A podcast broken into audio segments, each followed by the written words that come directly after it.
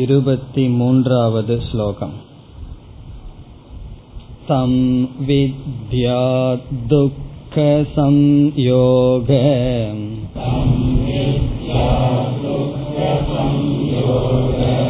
वियोगं योगसंज्ञितम्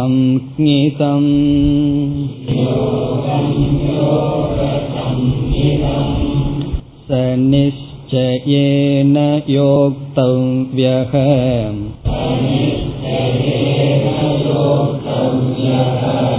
योगो निर्विण्णचेतसा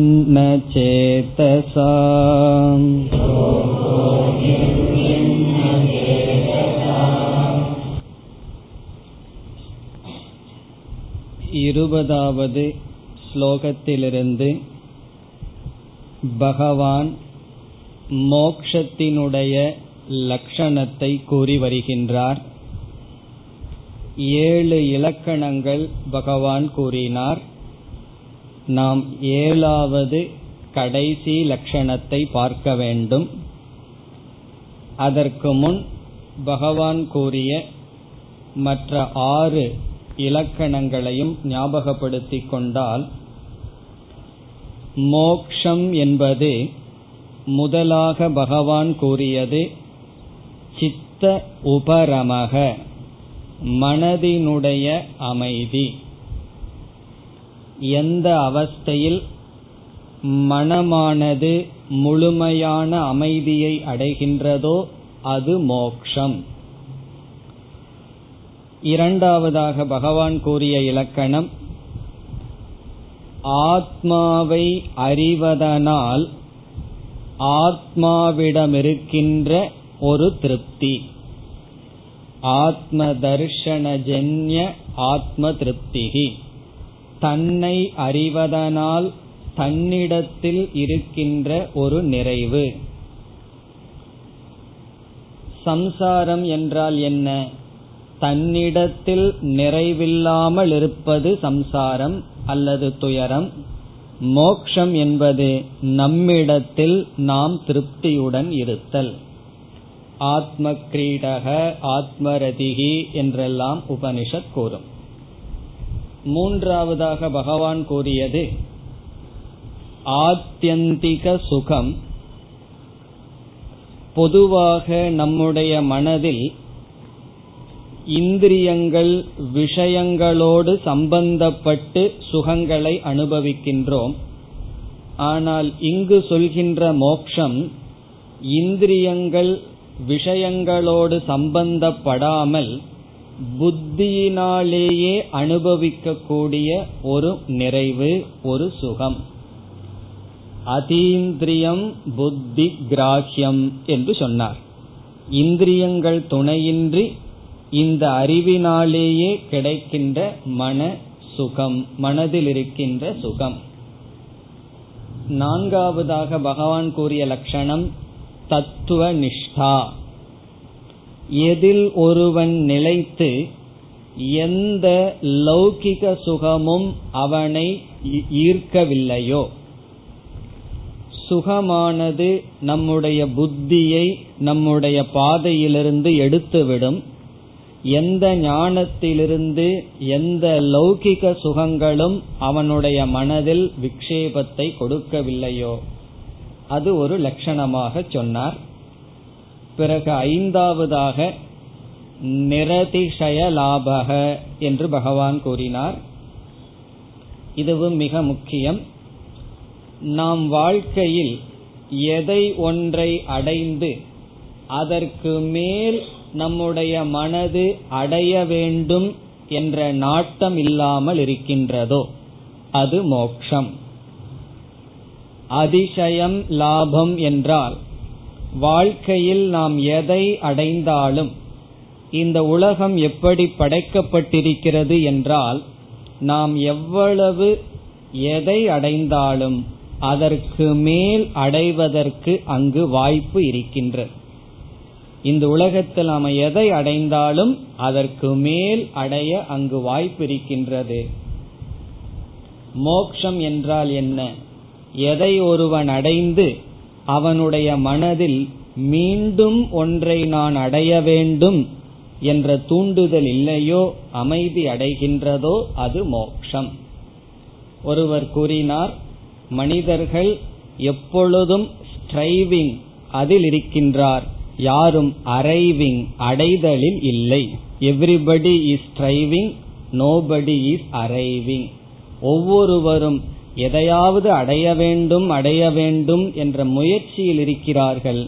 யாரும் அடைந்ததாக இல்லை. இங்கு பகவான் மோக்ஷம் என்பது எதை மனம் அடைந்து அதோடு நிறைவு பெறுகின்றதோ அது மோக்ஷம். பிறகு ஆறாவதாக பகவான் கூறியது துக்கேன அவிச்சாலனம் எவ்வளவு துயரம் நமக்கு வந்தாலும் நம்முடைய மனதினுடைய அமைதியை இழக்காமல் இருத்தல் மோக்ஷம். எவ்வளவு துயரம் ஒரு மனிதனுக்கு வந்தாலும் அந்த துயரமானது தத்துவத்திலிருந்து அவனை நீக்காமல் இருந்தால் அது மோக்ஷம். சென்ற வகுப்பில் பார்த்தோம் இரண்டு சூழ்நிலைகளில் நம்முடைய மனதை நாம் இழந்து விடுவோம். ஒன்று அதிகமான சுகம் வரும் பொழுது அல்லது அதிகமான துயரம் வரும் பொழுது. சுகத்திலும் துயரத்திலும் நம்மை நாம் இழந்து விடுவோம்.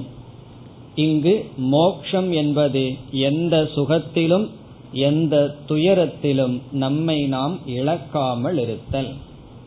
இதுவரை சென்ற வகுப்பில் பார்த்தோம். இனி இருபத்தி மூன்றாவது ஸ்லோகத்தில் பகவான் கடைசி லட்சணத்தை சொல்கின்றார். துக்க சம்யோக வியோக யோகம். நம்மை துயரத்திலிருந்து விலக்கிக் கொள்வது யோகம் என்று சொல்கின்றார். சமஸ்கிருதத்தில் இலக்கணப்படி யோக என்ற சொல்லுக்கு சேர்க்கை என்று பொருள். யோகக என்றால் சேருதல். இங்கு பகவான் யோகத்துக்கு லட்சணம் வியோகம் என்று சொல்கின்றார். பிரித்தல் யோகம் என்று சொல்கின்றார். ஆகவே சங்கரர் கூறுகின்றார் விருத்த லட்சணையில் இங்கு பகவான் பேசுகின்றார். விருத்த லட்சணை என்றால் ஒருவன் அடி முட்டாளாக இருந்தால் அவனை பார்த்து நம்ம என்ன சொல்லுவோம்? நீ பிரகஸ்பதி என்று சொல்வோம். பிரகஸ்பதிங்கிறவர் புத்திக்கு அதிஷ்டான தேவதையாக இருப்பவர் அறிவுடன் கூடியவர். இப்ப அறிவுடன் கூடிய ஒருவனை விபரீத லட்சணையாக பிரகஸ்பதி என்று ஒரு முட்டாளை பார்த்து சொல்வது போல இங்கு பகவான் சேர்க்கை என்று சொல்லப்படுகின்ற யோகத்திற்கு பிரித்தல் என்ற பொருளை சொல்லி சொல்கின்றார். பிரித்தல்னா எதிலிருந்து பிரிந்து வருதல்? துக்கம். துக்கத்தினுடைய சம்யோகம். துக்கத்தினுடைய சேர்க்கையிலிருந்து நம்மை விளக்கிக் கொள்வது யோகம் என்ற லட்சணத்தை சொல்கின்றார். இனி ஸ்லோகத்தில் பார்த்தால் தம் வித்யா துக்க சம்யோக வியோகம். தம் வித்யாத் என்றால் அந்த மோக்ஷத்தை நீ அறிந்துகொள். மோக்ஷத்தை நீ அதை நீ அறிந்து கொள் வித்யாத்ன அறிந்து கொள்ள வேண்டும். எப்படி? துக்க துக்க என்றால் மனதில் வருகின்ற துயரம் சம்யோகம் என்றால் துயரத்தின் சேர்க்கை துயரத்தோடு நாம் சேர்ந்திருத்தல் வியோகம் என்றால் விலகி இருத்தல். மன துயரத்திலிருந்து விலகி இருத்தல் யோகம் அல்லது மோக்ஷம். இந்த மோக்ஷத்திற்கு பகவான் கொடுக்கின்ற பெயர் யோக சம்நீதம் முதல் வரியில் கடைசி சொல் யோக சம்நீதம் இந்த இடத்தில் யோகக என்ற சொல்லுக்கு பொருள் மோக்ஷம். சம்நீதம் என்றால் பெயர். யோகம் என்று பெயர் என்று சொல்கின்றார். இந்த ஸ்லோகத்திலேயே பகவான் யோகம்ங்கிறதுக்கு ரெண்டு அர்த்தத்தை கையாண்டிருக்கின்றார். ஏழாவது இலக்கணமாக யோகம் என்றால் வியோகம் பிரிதல். துயரத்திலிருந்து பிரிதல் என்ற பொருள். பிறகு இந்த ஏழு இலக்கணமும் பகவான் இங்கு சேர்ந்து யோக சங்கீதம் என்று சொல்கின்றார். யோக சம்கீதம் சம்கீதம் சம்ஞா என்றால் பெயர். இது மோக்ஷம் என்று பெயர். இந்த ஏழுந்தாம் மோக்ஷம் என்று சொல்கின்றார். மோக்ஷங்கிற வார்த்தையே சில பேர்த்துக்கு பயம்.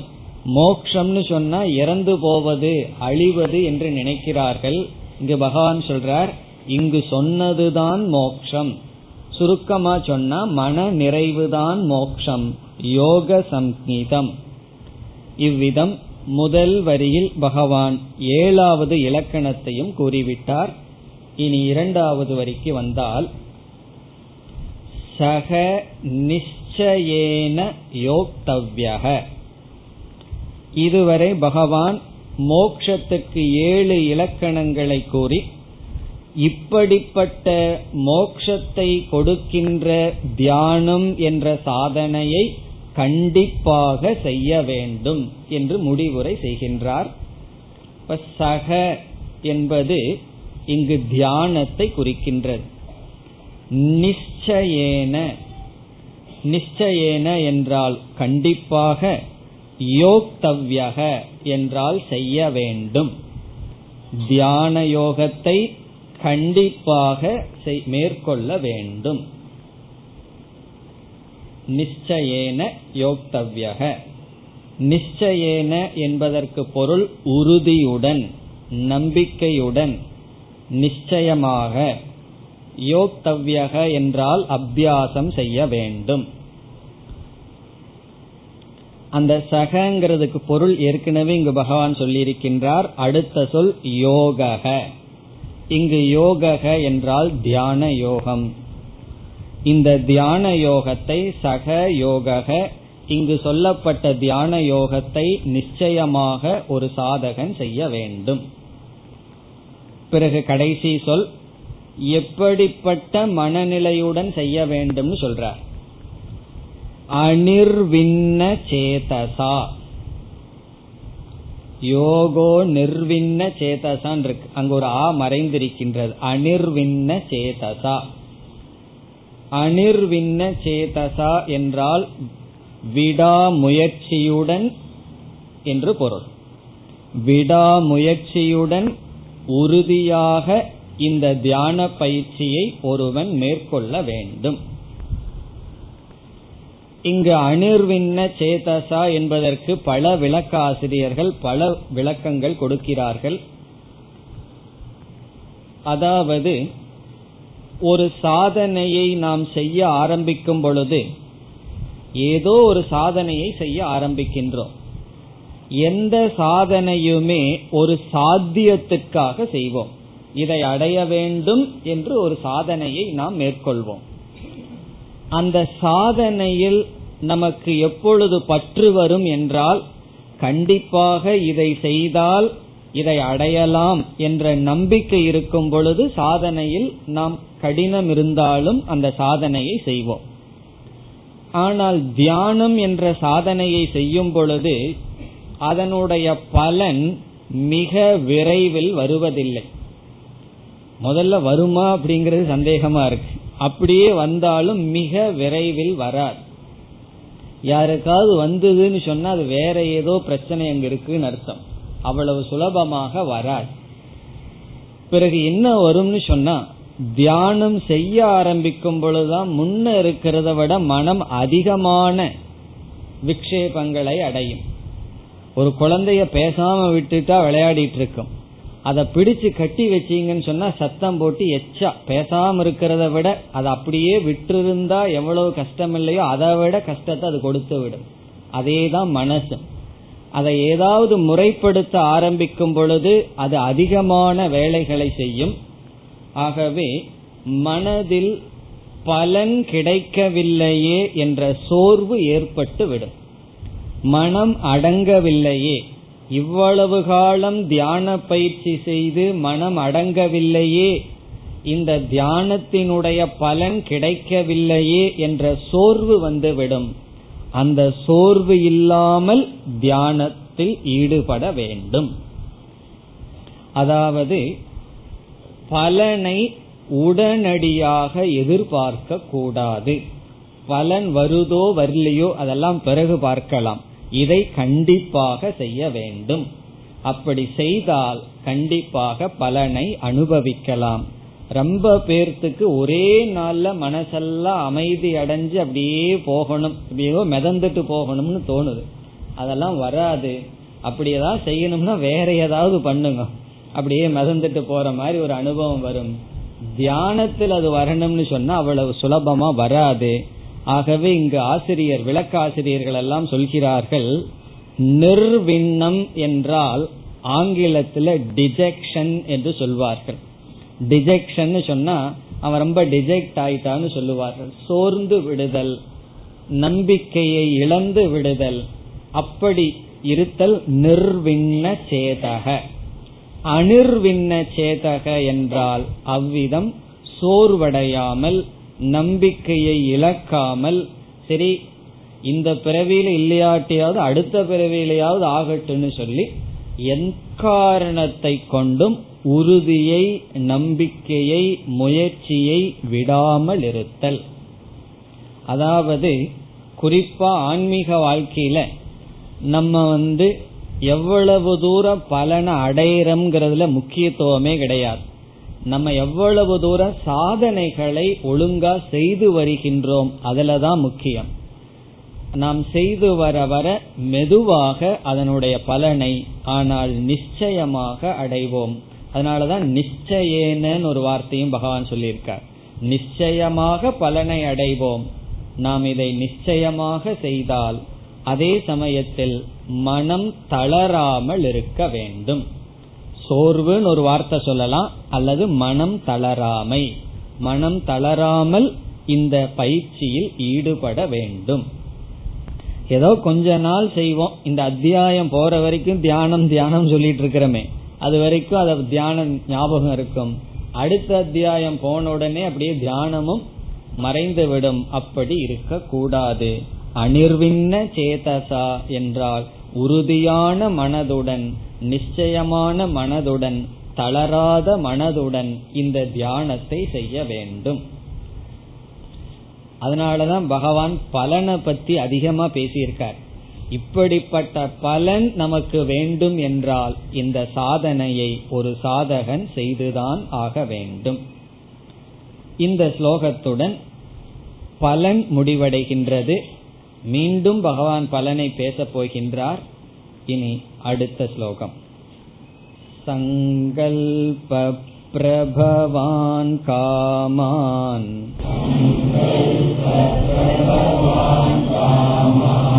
त्यक्त्वा सर्वानशेषतः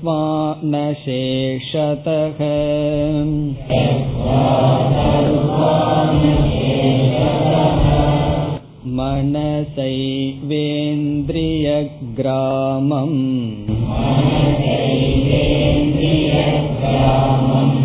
विनियम्य समन्ततः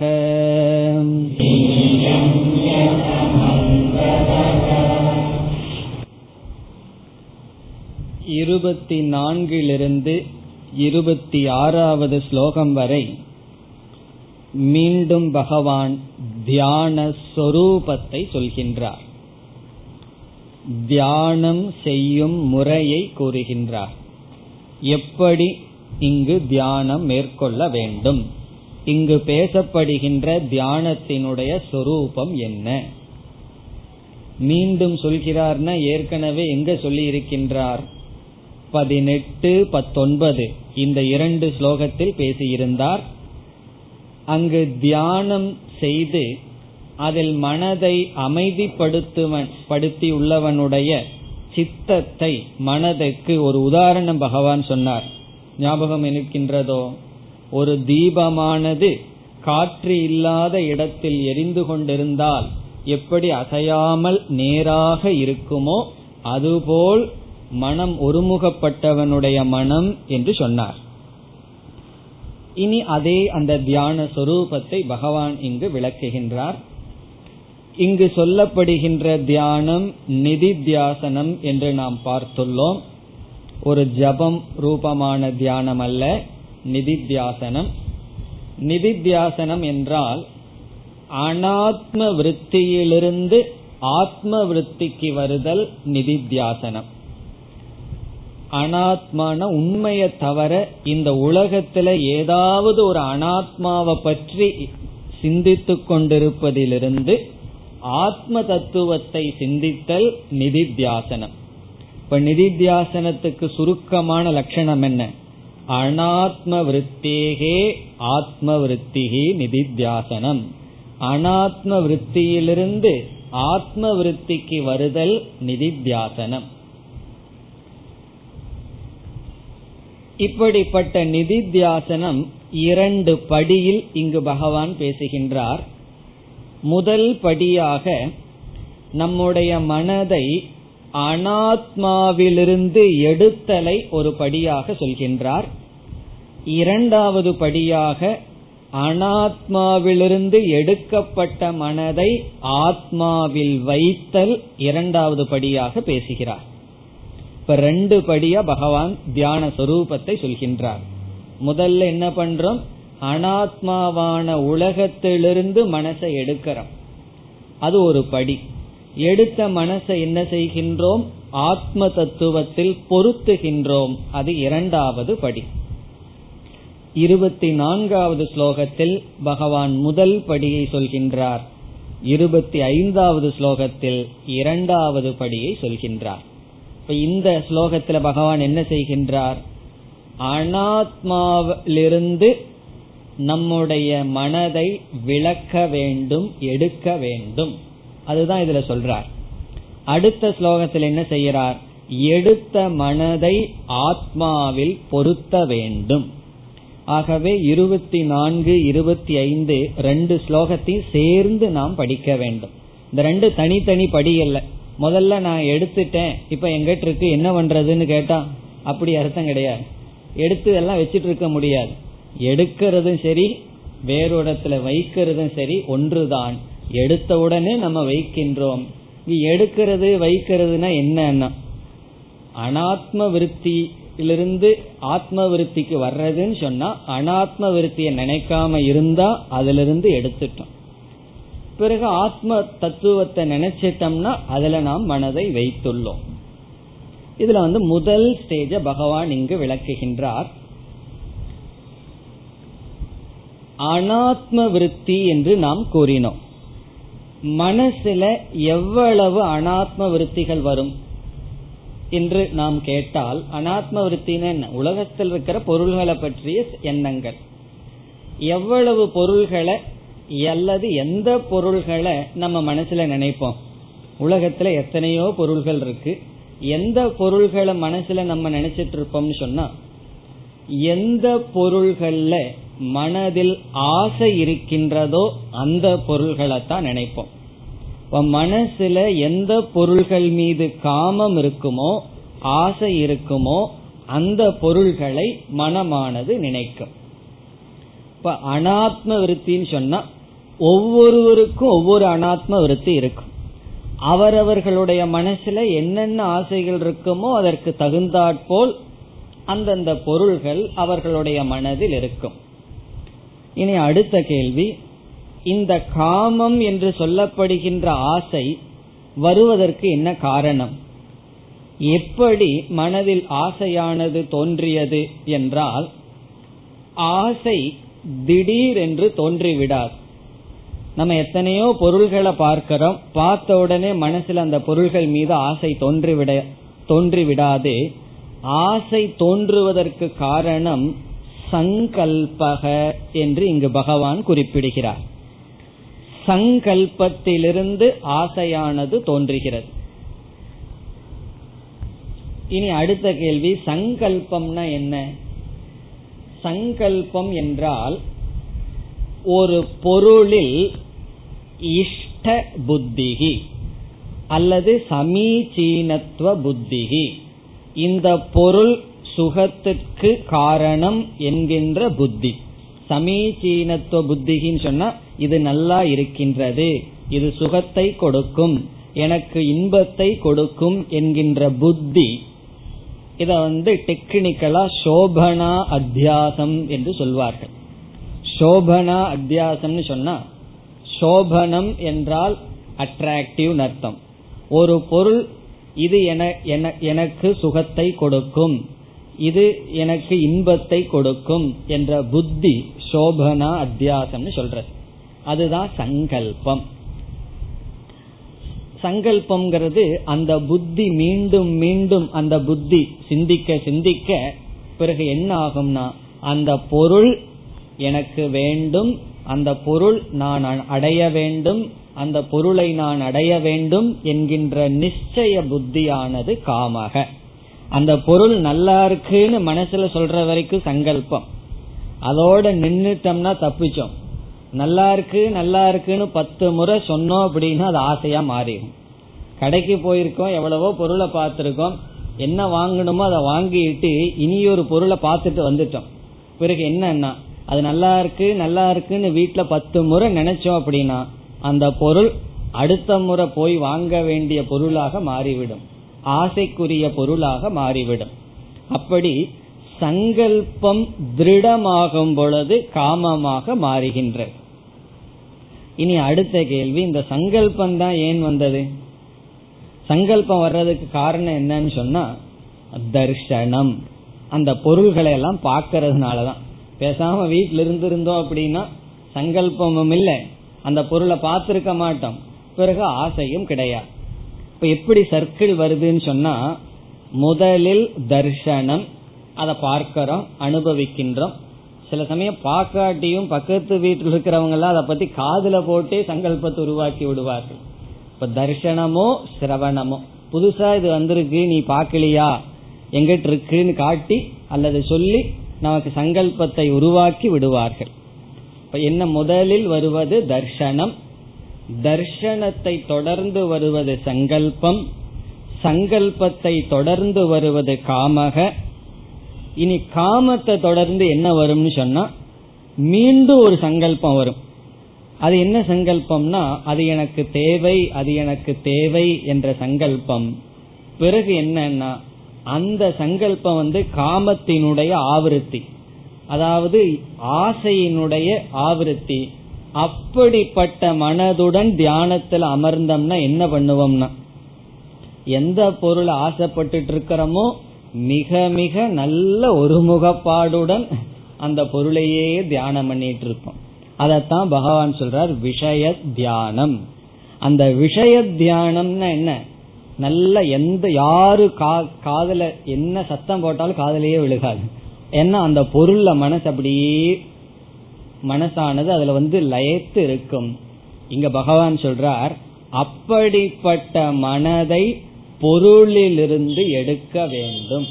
அது பொருளாகலாம் மனிதர்களாகலாம் சூழ்நிலையாகலாம் எதுவாகலாம் அதிலிருந்து மனதை எடுக்க வேண்டும். இப்ப எடுக்கணும்னா என்ன செய்யணும்னா எந்த ரூட்ல போச்சோ அந்த ரூட்ல ஆப்போசிட்டா நம்ம போயாகணும். இப்ப எந்த ரூட் நம்ம பார்த்தோம்? தர்ஷனத்திலிருந்து சங்கல்பம் சங்கல்பத்திலிருந்து காமக காமத்திலிருந்து அனாத்ம விருத்திகி இப்ப அனாத்ம விருத்திய நம்ம வந்து அனாத்மாவிலிருந்து எடுக்கணும்னா தலைகீழா போகணும். என்ன செய்யணும்? முதல்ல காமத்தை விடணும். அந்த பொருள் இருக்கிற ஆசை போகணும். பொருள் இருக்கிற ஆசை போகணும்னா என்ன செய்யணும்? சங்கல்பம் வரக்கூடாது. சங்கல்பம் வரக்கூடாதுன்னா என்ன? தேவையற்ற நமக்கு மோகத்தை கொடுக்கின்ற பொருள்களினுடைய தர்சனம் இருக்கக்கூடாது. ஆகவே இந்த ஸ்லோகத்தில் பகவான் தமக என்ற சாதனையை சொல்கின்றார். ஆழ்ந்த ரூட்லேயே பகவான் இருந்து சொல்றார். ரெண்டு சாதனைய பகவான் தியானத்துக்கு அணை அல்லது பாதுகாப்பாக இருக்க வேண்டும்னு சொல்றார் அதுல ஒன்னு தமக இனி ஒன்னு சமக. இந்த சமமும் தமமும் இருந்தாதான் தியானம் செய்ய முடியும். இப்ப தமகன்னு சொன்ன என்ன? தேவையற்ற பொருள்களிலிருந்து நம்முடைய காதையும் கண்ணையும் விளக்கி கொள்ளுதல். சில சமயம் கண்ணை விளக்கிடுவோம் காதுல போட்டுட்டு போயிருவார்கள். அதனால என்ன பண்ணணும்னா காதையும் விளக்கி விட வேண்டும். காதை விளக்குறதுனா என்னன்னா அவ்வளவு சுலபமா யாருகிட்டையும் காதை கொடுக்க கூடாது. காதை கொடுக்க கூடாதுன்னா காசிப்பிங்ல போய் உட்கார கூடாதுன்னு அர்த்தம். இப்ப காதையும் கண்ணையும் பாதுகாத்தால் தேவையற்ற சங்கல்பங்கள் வராது. தேவையற்ற சங்கல்பம் வரலினா தேவையற்ற ஆசைகள் வராது. தேவையற்ற ஆசை வரல அப்படின்னு சொன்னா பிறகு மனமானது அங்கு செல்லாது. ஆகவே பகவான் என்ன சொல்லணும்னா அப்போ சமக என்ற சாதனை. இனிமேல் புது புதிதாக சங்கல்பங்களும் ஆசைகளும் வராம இருக்கிறதுக்கு தமக. ஏற்கனவே உள்ள போயிருக்கே என்ன பண்றதுன்னா இப்ப தமகன்னு சொன்னா மனதிற்கும் பொருளுக்கும் உள்ள சம்பந்தத்தை நீக்குதல் தமக. சமகன்னு சொன்னா மனதிற்கும் சித்தத்துக்கும் உள்ள சம்பந்தத்தை நீக்குதல். சித்தம்னா மெமரி நம்ம எத்தனையோ அனுபவங்கள் எல்லாம் பதிஞ்சு வச்சிருக்கு. அந்த மெமரியோட நம்முடைய ரிலேஷன்ஷிப்பை கட் பண்றது மைண்ட் கண்ட்ரோல் தம சமக. வெளி விஷயங்களிலிருந்து நீக்கிக் கொள்வது தமக. இப்ப இந்த ஸ்லோகத்துல பகவான் எதை வலியுறுத்தி பேசுறார்?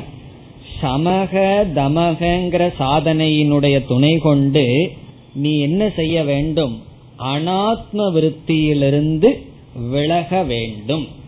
பகவான் வந்து அனாத்ம விருத்தியிலிருந்து விலகுவதற்கான உபாயத்தை சொல்லி இருக்கின்றார் மன கட்டுப்பாடு அல்லது மன ஒழுக்கம் இந்திரிய ஒழுக்கம். நம்ம உடலினுடைய ஆரோக்கியம் வந்து எதை பொறுத்துனா எப்படிப்பட்ட பதார்த்தங்களை சாப்பிட்றோமோ அது போல உடலினுடைய ஆரோக்கியம் உள்ளத்தினுடைய ஆரோக்கியம்ங்கிறது ஐந்து இந்திரியங்கள் வழியா எதை உள்ள தள்ளுறமோ அதனுடைய அடிப்படையில் மனதுக்கு ஆரோக்கியம். ஆகவே ஆரோக்கியமான மனசு வேணும்னு சொன்னா மன ஒழுக்கமும் இந்திரிய ஒழுக்கமும் தேவை. அதனுடைய துணை கொண்டு என்ன செய்ய வேண்டுமாம்? அனாத்மாவி அனாத்மாவிலிருந்து நம்முடைய மனதை எடுக்க வேண்டும். அதுதான் இந்த ஸ்லோகத்தினுடைய சாரம். இப்பொழுது ஸ்லோகத்திற்குள் சென்றால் சங்கல்ப பிரபவான் காமான். பகவானே சொல்றார் சங்கல்ப பிரபவான். சங்கல்பத்திலிருந்து தோன்றிய பிரபவகன தோன்றிய பிரபவான் இது எதற்கு அடைமொழி? ஆசைக்கு அடைமொழி. காமான் ஆசைகளை பொருள்களை. சங்கல்பத்திலிருந்து தோன்றிய ஆசைகளை என்ன செய்யணும்? தியக்துவா விட்டுவிட வேண்டும். சர்வான். சர்வான்னா அனைத்தும். அனைத்து ஆசைகளையும் அந்த ஆசை எதிலிருந்து தோன்றியதுன்னு பகவான் சொல்லியிருக்கார் சங்கல்பத்திலிருந்து. சங்கல்பத்திலிருந்து தோன்றிய ஆசைகள் அனைத்தையும் சர்வான் காமான் தியக்துவா. பிறகு இனியொரு சொல்லு சொல்றார் அசேஷதக. அசேஷதகன முழுமையாக. கொஞ்சம் ஆசையை வச்சுக்கிறேன்னு சொல்லக்கூடாது. முழுமையாக ஒன்றும் மீதி இல்லாமல். நம்ம கொசுவலைக்குள்ள போய் படுத்துட்டு ஒரு கொசுவை மட்டும் உள்ள விட்டுக்கிறேன்னு சொன்னா என்ன ஆகும்னா? பத்து இருந்ததுன்னா பத்து கடி கிடைக்கும். ஒன்னு இருந்ததுன்னா வெளியே போறதுக்கு வழி இல்லாம கோபத்துல அதே பத்து கடி கிடைச்சிடும். அப்படி ஆசை ஒரு ஆசை மனசுல இருந்ததுன்னு வச்சுக்கோமே. பத்து ஆசை இருந்ததுன்னா பத்து டிஸ்டர்பன்ஸ் மனசுல. எல்லா ஆசையும் நீக்கிட்டு ஒரு ஆசை வச்சுட்டோம் வச்சுக்குவோமே பத்து ஆசை கொடுத்த டிஸ்டர்பன்ஸ் அந்த ஒன்னே கொடுத்துரும். அது பத்து முறை அதை கொடுத்து விடும். அப்படி அசேஷதக. மீதி இல்லாமல் எந்த ஆசையும் இல்லாமல். இதனுடைய பொருள் ஆசை மனசுல இல்லைன்னு சொன்னாதான் மனமானது அந்த விஷயத்திலிருந்து எடுக்கும்.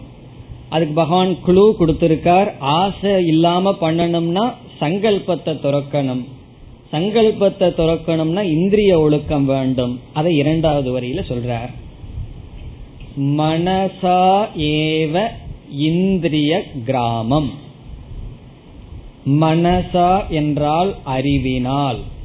விவேக யுக்தேன மனசா. அறிவுடன் கூடிய மனதினால் ஏவ.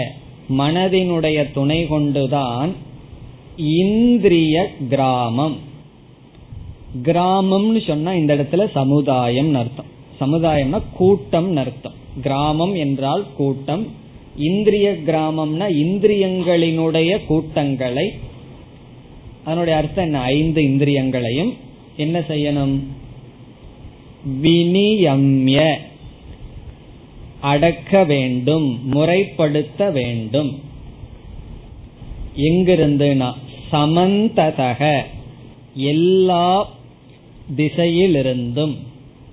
அந்தந்த இந்திரியங்கள் அந்தந்த விஷயத்துல போயிட்டு இருக்கும் அதிலிருந்து நாம் விலக வேண்டும். சமந்ததகன சர்வதக. சர்வ விஷயபியக. எல்லா விஷயங்களிலிருந்தும் இந்திரிய கூட்டங்களை நாம் என்ன செய்ய வேண்டும்? முறைப்படுத்த வேண்டும். அது ஒரு படம் பார்த்திருப்பீர்களே. குரங்கு வந்து கண்ணை மூடிட்டு இருக்கும் காதை மூடிட்டு இருக்கிற குரங்கு. அதுக்கு எப்படி பொருள் சில பேர் சொல்லுவார்கள்னா கண்ணை மூடிட்டு கேட்டுட்டுரு. காதை மூடிட்டு பார்த்துட்டுருன்னு அர்த்தம் கிடையாது. ஒவ்வொன்றும் அதாவது செய்யக்கூடாதுன்னு மூணு சேர்ந்து ஒரு குரங்குக்கு ரெண்டு கை தான் எல்லாத்தையும் செய்ய முடியாதுன்னு மூணு குரங்கு அங்க போட்டிருக்கும் அப்படி இதெல்லாம் நாம் செய்யக்கூடாது. அப்படி செய்யாமல் இருந்தால் என்னன்னா சங்கல்பம் வராது. சங்கல்பம் வரலினா திருடமான ஆசை மனசுல பற்றி கொள்ளாது. ஆசை பற்றி கொள்ளவில்லைன்னா மனசு வெளியே போகாது. அப்ப என்ன ஆகும்னா மனம் நம்மிடம் வரும். அந்த வந்த மனசை என்ன பண்ணணும்? அடுத்த ஸ்லோகத்துல பகவான் சொல்கின்றார். இப்ப இந்த ஸ்லோகத்துல சங்கல்பத்திலிருந்து உருவான ஆசைகள் அனைத்தையும் மீதி இல்லாமல் விட்டுவிட்டு மனதினால் இந்திரிய சமுதாயங்களை இந்திரிய கூட்டத்தை எல்லா திசையிலிருந்தும் விளக்கி இந்த ஸ்லோகத்துல முடிவடையவில்லை. அடுத்த ஸ்லோகத்துல தொடர்கின்றார். அதற்கு பிறகு என்ன செய்ய வேண்டும் ஆத்மாவிடத்தில் மனதை வைக்க வேண்டும் அது இருபத்தி ஐந்தாவது ஸ்லோகத்தில் வருகின்றது இருபத்தி ஐந்து शनै शनैरुपरमेत्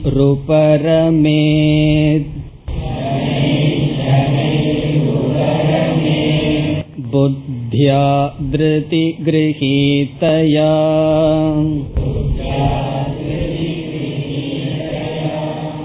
आत्मसंस्थं मनः कृत्वा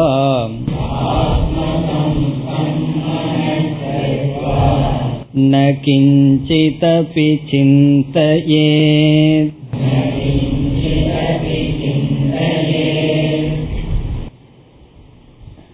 இந்த இடத்தில் பகவான் வெளி விஷயத்திலிருந்து எடுக்கப்பட்ட மனதை ஆத்மாவிடம் பொருத்த வேண்டும் என்று சொல்கின்றார்.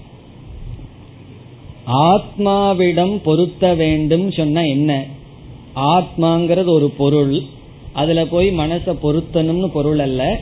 ஆத்ம சிந்தனையை மேற்கொள்ள வேண்டும். ஆத்மஸ்வரூபத்தை சிந்திக்க வேண்டும். ஆத்மஸ்வரூபத்தில் மனது லயிக்க வேண்டும் என்பது பொருள். முதல் பகுதியை பார்த்தால் ஷனைஹி ஷனைஹி உபரமேத். ஷனைஹி ஷனைஹி என்றால் மெதுவாக. ஷனைஹி ஷனைஹின மெதுவாக கிராஜுவலி மிக மிக மெதுவாக. மெதுவாகங்கிறதுக்கு ரெண்டு அர்த்தம் இருக்கு. ஒன்று அவசரப்படாமல். அத்வரையா. துவரான்னு சொன்ன அவசரம். அத்வரான்னு சொன்ன அவசரப்படாமல். என்ன நம்ம வாழ்க்கையே அவசரத்துல தான் ஓடிட்டு இருக்கு காலையில எந்திரிக்கிறது ஒண்ணுதான் அவசரம் இல்லை. அதுக்கப்புறம் இது எல்லாம் அவசரத்திலேயே ஓடிட்டு இருக்கு பல்லு விளக்கும் போது பிரேக்ஃபாஸ்ட பத்தி நினைச்சிட்டு பல்லு விளக்குறது. பிரேக்ஃபாஸ்ட் பண்ணும்போது ஆபீஸ பத்தி நினைக்கிறது. ஆபீஸில் இருக்கும்போது லஞ்ச் லஞ்சில் இருக்கும்போது அதுக்கப்புறம் தூங்கலாம்னு நினைக்கிறது. அதுக்கப்புறம் வீட்டை பத்தி நினைக்கிறது. இப்படி என்னன்னா நம்ம என்ன செய்யறோமோ அப்போ அதை நினைக்கிறது இல்லை அதுக்கு அடுத்தது என்ன செய்யணுமோ அதை நினைச்சிட்டு இருக்கிறது. இப்படி நம்ம பண்ணிட்டு இருக்க வாழ்க்கையே ஓடிட்டு இருக்கு. அப்படி இருக்கக்கூடாது. மெதுவாக அவசரப்படாமல். மெதுவா வரட்டுமே. அனாத்ம விருத்தியிலிருந்து ஒரே செகண்ட்ல ஆத்ம விருத்திக்கு வராது. அது மெதுவாக வர வேண்டும். அது ஒரு பொருள். உபரமேத் என்றால் மனதை ஆத்மாவுக்கு கொண்டு வர வேண்டும் என்று பொருள். மெதுவாக அனாத்ம விருத்தியிலிருந்து எடுக்க வேண்டும். இரண்டாவது பொருள் மெதுவாக என்பதல்ல ரெண்டு பொருளும் இருக்கு. மெதுவாகவும் எடுக்கணும். இரண்டாவது பொருள் படிப்படியாக ஸ்டெப் பை ஸ்டெப் படிப்படியாக அனாத்மாவிலிருந்து ஆத்ம தத்துவத்துக்கு வர வேண்டும்.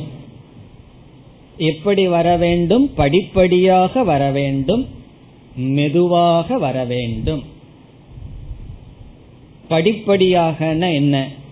ஒரு உபனிஷத்துல படிகள் எல்லாம் சொல்லப்பட்டிருக்கின்றது. எச்சே துவாங் மனசி பிராஜ்யக தத்யச்சே ஞான ஆத்மனி ஞானம் மகதி நீயச்சேத் தத்யச்சேத் சாந்த ஆத்மனின்னு சொல்லி கட்டோபனிஷத்துல யமதர்மராஜா ஆசிரியர். அவர் வந்து இந்த கிரமத்தை சொல்லி கொடுக்கிறார். எப்படி நாம் ஆத்ம தத்துவத்துக்கு வர வேண்டும்? என்றால் முதல்ல ஸ்தூலத்திலிருந்து சூக்மமாக நாம் ஆத்ம தத்துவத்துக்கு வர வேண்டும். அதாவது மனதை வந்து விஷயங்களிலிருந்து முதல்ல பிரிக்கணும். விஷயங்கள் மீது இருக்கின்ற அபிமானத்தை விடணும். வெளி விஷயங்கள். பிறகு ஸ்தூல சரீரம் அன்னமய கோஷத்தில் இருக்கிற அபிமானத்தை விடணும். அடுத்தது இந்திரியங்கள் மீது இருக்கின்ற அபிமானத்தை விடணும். அதற்கு பிறகு பிராணன் இவ்விதம் அன்னமய கோஷம் பிராணமய கோஷம்னு. பிறகு மனதிற்குள்ளேயே அசத் பிரத்யேகன்னு சொல்றது. தேவையில்லாத எண்ணங்கள் எல்லாம் அசத் பிரத்யம் சொல்றது. அதிலிருந்து விடுபட வேண்டும். பிறகு புத்தியிலிருந்தும் சிந்தனையிலிருந்தும் விடுபட வேண்டும். இப்படி படிப்படியாக விட்டு எல்லா கோஷங்களில் இருக்கின்ற அபிமானத்தை விட்டு அகம் ஆத்மா என்று வர வேண்டும். அதுதான் ஷனைகி ஷனைகி உபரமே. இப்படி ஆத்மாவுக்கு படிப்படியாக வருவதற்கு நமக்கு எது துணையாக இருக்கின்றது? எதன் துணை கொண்டு அப்படி வர வேண்டும்? அடுத்த சொற்கள் புத்தியா திருதி கிரகீதயா. புத்தியா என்றால் நம்முடைய அறிவினால். நான் அன்னமய கோஷத்திலிருந்து பிராணமய கோஷத்துக்கு போறேன்னு எங்க போறது. எங்கேயும் நம்ம போறது கிடையாது. புத்தியில டிராவல் புத்தியில் நாம் போகின்றோம். உடல்ல இருக்கிற அபிமானத்தை எடுத்து புத்தியில் பிராணனுக்கும் இந்திரியங்களுக்கும் மனதிற்கும் வந்து கடைசியில ஆத்மாவில் அபிமானம் சொல்லக்கூடாது. ஆத்ம ஞானத்துக்கு வருகின்றோம். புத்தியா? புத்தியின் துணை கொண்டு மெதுவாக படிப்படியாக ஆத்ம தத்துவத்துக்கு வர வேண்டும். எல்லாம் அவசரமா பண்றோம். தியானமாவது அவசரம் இல்லாம பண்ணணும். தியானமே எதற்கு? அவசரம் இல்லாமல் மெதுவாக நிதானமாக செய்வதற்கு. ஆகவே அந்த நிதானமாக இந்த காரியத்தில் ஈடுபட வேண்டும். பிறகு மீண்டும் பகவான் வலியுறுத்துகின்றார் அந்த புத்தி எப்படி இருக்க வேண்டுமாம்? திருதி கிரகீதயா. திருதினா உற்சாகம் அல்லது உறுதி வில். திருதி. டிட்டர்மினேஷன் உறுதி. உறுதி கிரகீதையான உறுதியுடன். ஏன் உறுதியுடன் பகவான் சொல்றார்? அவ்வளவு சுலபமா வெளியே இருந்து நம்ம மனசு உள்ளே வராது. ஆகவே உறுதியுடன். திருதி கிரகீதையா புத்தியா. உறுதியுடன் கூடிய விடாமுயற்சியுடன் கூடிய புத்தியால் வெளி விஷயங்களிலிருந்து மனதிற்கு மனதை நாம் நம்மிடம் கொண்டு வர வேண்டும். கொண்டு வந்து எங்க வைக்கணும்? இரண்டாவது வரியில் ஆத்ம சம்ஸ்தம் மன கிருத்துவா. ஆத்ம சம்ஸ்தம் என்றால் ஆத்மாவில் மனதை வைத்து மனக கிருத்துவான மனதை வைக்கணும். எங்கு? ஆத்ம சம்ஸ்தம் ஆத்மஸ்வரூபத்தில் மனதை வைக்க வேண்டும். ஒரு பெட்டியில வந்து ஒரு பொருளை வைக்கிறது போல மனசை வைப்பதல்ல. ஆத்மாவே அனைத்தும் என்ற ஞானத்தை நாம் அந்த ஞானத்தில் நிற்க வேண்டும் என்பது பொருள். சிரவணத்துல ஒரு அறிவு அடைஞ்சிருப்போம் அல்லவா? அந்த அறிவில் நிற்க வேண்டும் என்பது பொருள். அதுக்கப்புறம் என்ன செய்யணும்? ஆத்ம தத்துவத்துல மனசை வச்சதற்கு பிறகு என்ன செய்யணும்னு கேட்டா அதையும் பகவான் சொல்ற ஒன்னும் செய்யக்கூடாது. ந கிஞ்சிதபி சிந்தையே ந கிஞ்சிதபி சிந்தையேத்னா வேற ஒன்றையும் நினைக்காதே। கிஞ்சிதபி எதையும் ந சிந்தையே நினைக்காதே। இது எப்பன்னா நாம் அமர்ந்து தியானம் செய்கின்ற காலத்து. எந்த நேரத்திலையும் மனசுல என்ன வரக்கூடாதுன்னு நினைக்க கூடாது தியான காலத்தில் நாம் ஆத்மஸ்வரூபத்தில் மனதை லயித்து இருக்கும் பொழுது வேறு எண்ணங்கள் நமக்கு வரக்கூடாது. ந கிஞ்சிதபி சிந்தையே இந்த ரெண்டு ஸ்லோகத்துல பகவான் என்ன செய்திருக்கின்றார்?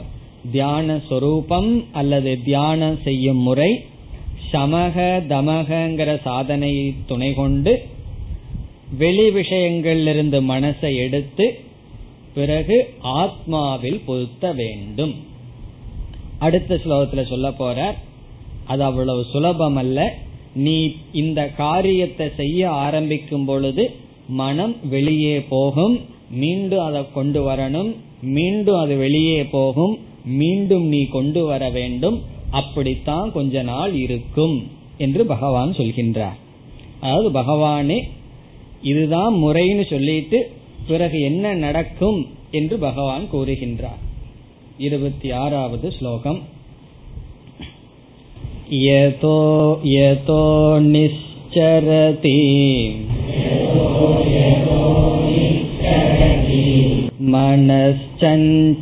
मनश्चञ्चलमस्थिरम्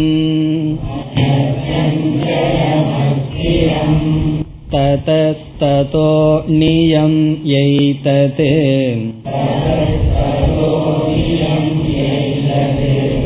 आत्मन्येव वशं नयेत्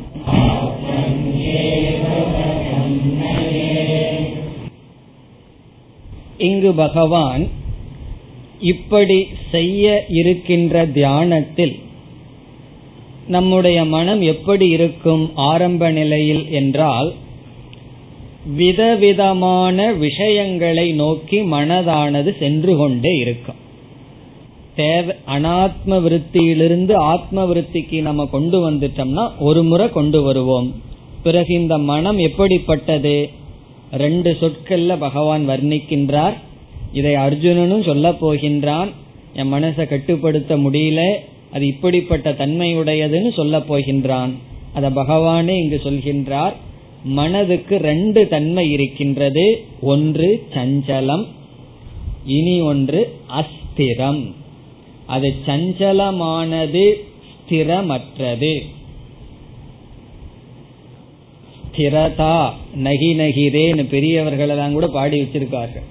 அவர்களுக்கு அந்த கதினா நமக்கெல்லாம் எந்த கதி? அப்படி அஸ்திரம். எனக்கு மனதுல சஞ்சலமும் இல்லை சஞ்சலமே இல்லை ஸ்திரமா இருக்குன்னு சொன்னா ஏதோ கோளாறு இருக்குன்னு அர்த்தம். மனது அப்படி இருந்தா தான் சஞ்சலமாகத்தான் இருக்கும் ஸ்திரமாகத்தான் அஸ்திரமாகத்தான் இருக்கும். சஞ்சலம் என்றால் என்ன? எப்பொழுது பார்த்தாலும் எதையாவது தேவையில்லாத விஷயங்களை அது நினைத்து கொண்டே இருக்கும். விக்ஷேபத்தை தான் சஞ்சலம் என்று சொல்கின்றோம். விக்ஷேபம்னா தேவையில்லாத விஷயங்கள். இது தேவையில்லைன்னு நமக்கு தெரிஞ்சதுனாலதான் அந்த கஷ்டம். தேவைன்னு நினைச்சிட்டோம்னா அது விக்ஷேபம் நினைக்க மாட்டோம். தேவையற்ற விஷயங்களை நமக்கே தெரியும். இத நினைக்கிறதுனால காலனா பிரயோஜனம் கூட இல்லை அப்படின்னு தெரியும். இருந்தாலும் மனது அதை நினைக்கும். அஸ்திரம்னு சொன்னா எதுலேயுமே நிலையா அதுல இருக்காது. எத்தனையோ சாதனைகளை ஆரம்பிச்சிருவோம் ஆனா ஸ்திரமாக உறுதியாக அது இருக்காது. இப்ப அஸ்திரம்னா உறுதி இல்லாதது சஞ்சலம் என்றால் விக்ஷேபத்தை உடையது. இப்படி பகவான் மனச படைச்சிருக்கார். எல்லாருடைய மனசுதான். இதுல ஒரு முக்கியம் என்னன்னா என் மனசை தான் இப்படி படைச்சிருக்காரா? மற்றவங்களுக்கெல்லாம் பகவான் கொஞ்சம் நல்லா படைச்சிட்டு எனக்கு மட்டும் அப்படி படைச்சிருக்காரான்னு நினைக்க வேண்டாம். மற்றவங்க மனசுக்குள்ள போய் பார்க்கறதுக்கு நமக்கு தெரியாததுனால அப்படி. எல்லாத்துக்கும் பகவான் இப்படித்தான் படைச்சிருக்கார். அதனால பகவான் சொல்றார் இப்படிப்பட்ட தியான அபியாசத்தில் அமரும் பொழுது எந்தெந்த விஷயத்தை குறிச்சு மனசு போகுதோ நீ என்ன செய்? அங்கு போய் மனச கூட்டிட்டு வா அப்படின்னு சொல்றாரு. கோவப்பற்றாத உன்னோட மனசோடன்னு சொல்ற மற்றவங்க மீது கோவப்பட்டா பரவாயில்ல. நம்ம மனசு மீது கோவப்பட்ட என்ன செய்யறது? உன்னுடைய மனதின் மீது கோபம் வரக்கூடாது சொல்றார் பகவான்.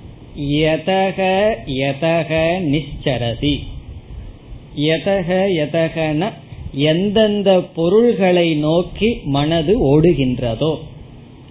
ஒவ்வொருவருக்கும் ஒவ்வொரு பொருளை நோக்கி ஓடும். ஆனா அது ஓடும். எந்த பொருளை நோக்கி ஓடுங்கிறது அவர்களுடைய சம்ஸ்காரம் அவர்களுடைய வேல்யூ பேட்டர்ன் அதெல்லாம் அவர்களுடைய மனசை பொறுத்தது. எதக எதக நிச்சரதி. எந்தெந்த பொருள்களை நோக்கி மனதானது ஓடுகின்றதோ. பிறகு பகவான் மனதுக்கு லட்சணம் கொடுக்கிறார். மனக சஞ்சலம் அஸ்திரம். எப்படிப்பட்ட மனம்? சஞ்சலமானது அஸ்திரமானது. இங்க பகவான் சொல்றார் அப்படித்தான் மனசை நான் படைச்சிருக்கேன்னு சொல்றார். அதனாலதான் அக்செப்டன்ஸ்ங்கிற வேல்யூவை நம்ம பார்க்கிறோம். அக்செப்டன்ஸ் ஏற்றுக்கொள்ளுதல் அப்படின்னு நம்ம பார்க்கும் பொழுது அதுல கவனமா இருக்கணும். ஏற்றுக்கொள்ளுதல் முதல்ல நம்ம பின்பற்ற வேண்டிய பாவனை ஆட்டிடியூட் எல்லாத்தையும் அப்படியே ஏற்றுக்கொள்கின்றோம். அதற்கு பிறகு மாற்றுவதற்கு முயற்சி செய்கின்றோம். ஏற்றுக்கொள்ளாததுதான் நம்ம மனதில் வர்ற துயரத்துக்கு காரணம். வாழ்க்கையில எத்தனையோ சூழ்நிலைகள் எத்தனையோ சம்பவங்கள் நடக்கின்றது. அந்த சம்பவங்கள் நம்முடைய துயரத்துக்கு காரணம் அல்ல அதில் ஏற்றுக்கொள்ளாத சம்பவங்கள் துயரத்துக்கு காரணம்.